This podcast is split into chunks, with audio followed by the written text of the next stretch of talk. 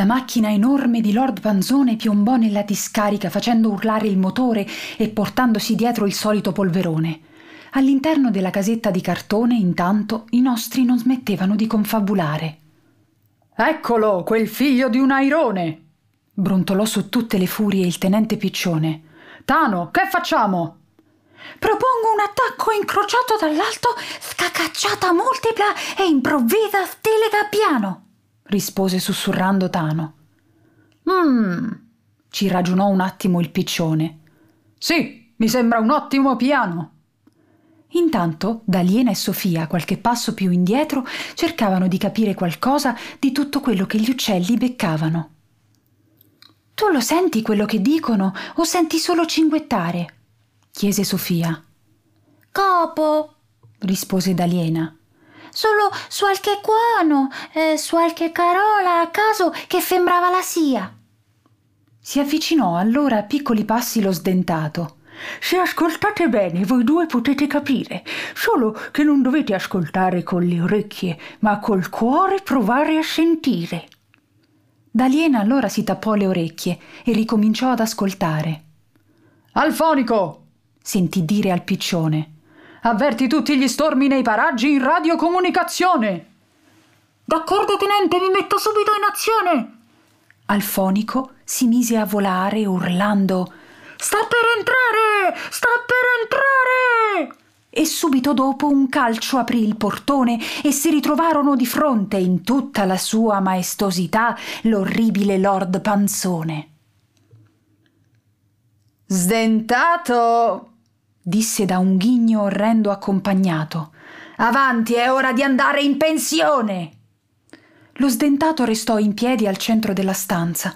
Non diceva niente e dal suo volto non trapelava alcuna espressione. «Vuoi uscire fuori da solo?» chiese allora Lord Panzone. «O preferisci che vengo a prenderti smettendo di usare le maniere buone?»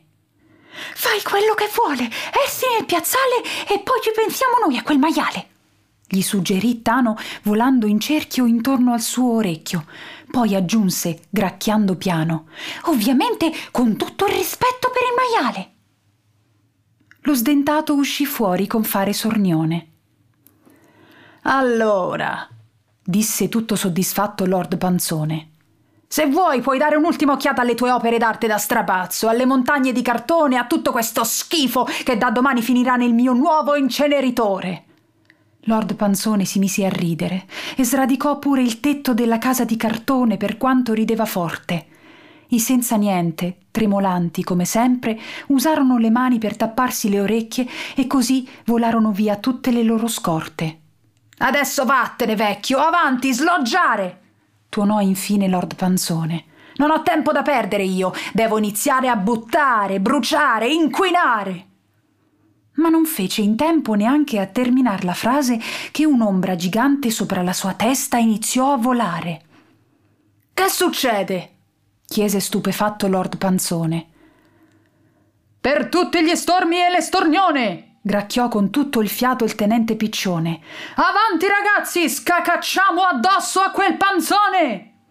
Così, dalla nuvola di uccelli volatori, iniziò a piovere sterco di tutti i colori. «Maledette bestiacce, vi farò fucilare!» urlava su tutte le furie il criminale, ma intanto dalla nube continuavano a bombardare. «Che ve ne state lì impalati, fate qualcosa!» ordinò Lord Panzone ai due scagnozzi. «Tano, capitano!» ordinò allora il piccion tenente. «Ci pensi tu a quei due bacarozzi?» «Signor sì, signor tenente!» rispose fiero il gabbiano capitano e insieme al suo esercito di gabbiani iniziò a scacacciare sugli scagnozzi appassionatamente. Rideva lo sdentato tutto contento, mentre gli uccelli continuavano l'innaffiamento e ad Aliena e Sofia, a vedere quei cattivoni presi a merdate, era passato immediatamente anche lo spavento. Il camion della nettezza urbana piombò nella discarica in quel preciso momento e, vedendo Lord Panzone e i suoi scagnozzi tutti impiastricciati e ricoperti di sterco sbombardato, li afferrò col braccio meccanico, scambiandoli per un rifiuto indifferenziato. «Che state facendo? Mettetemi giù! Vi farò licenziare!» Urlava su tutte le furie Lord Panzone, ma il braccio del camion, non curante, scaraventò lui e i due scagnozzi scacacciati dentro un cassone poco distante.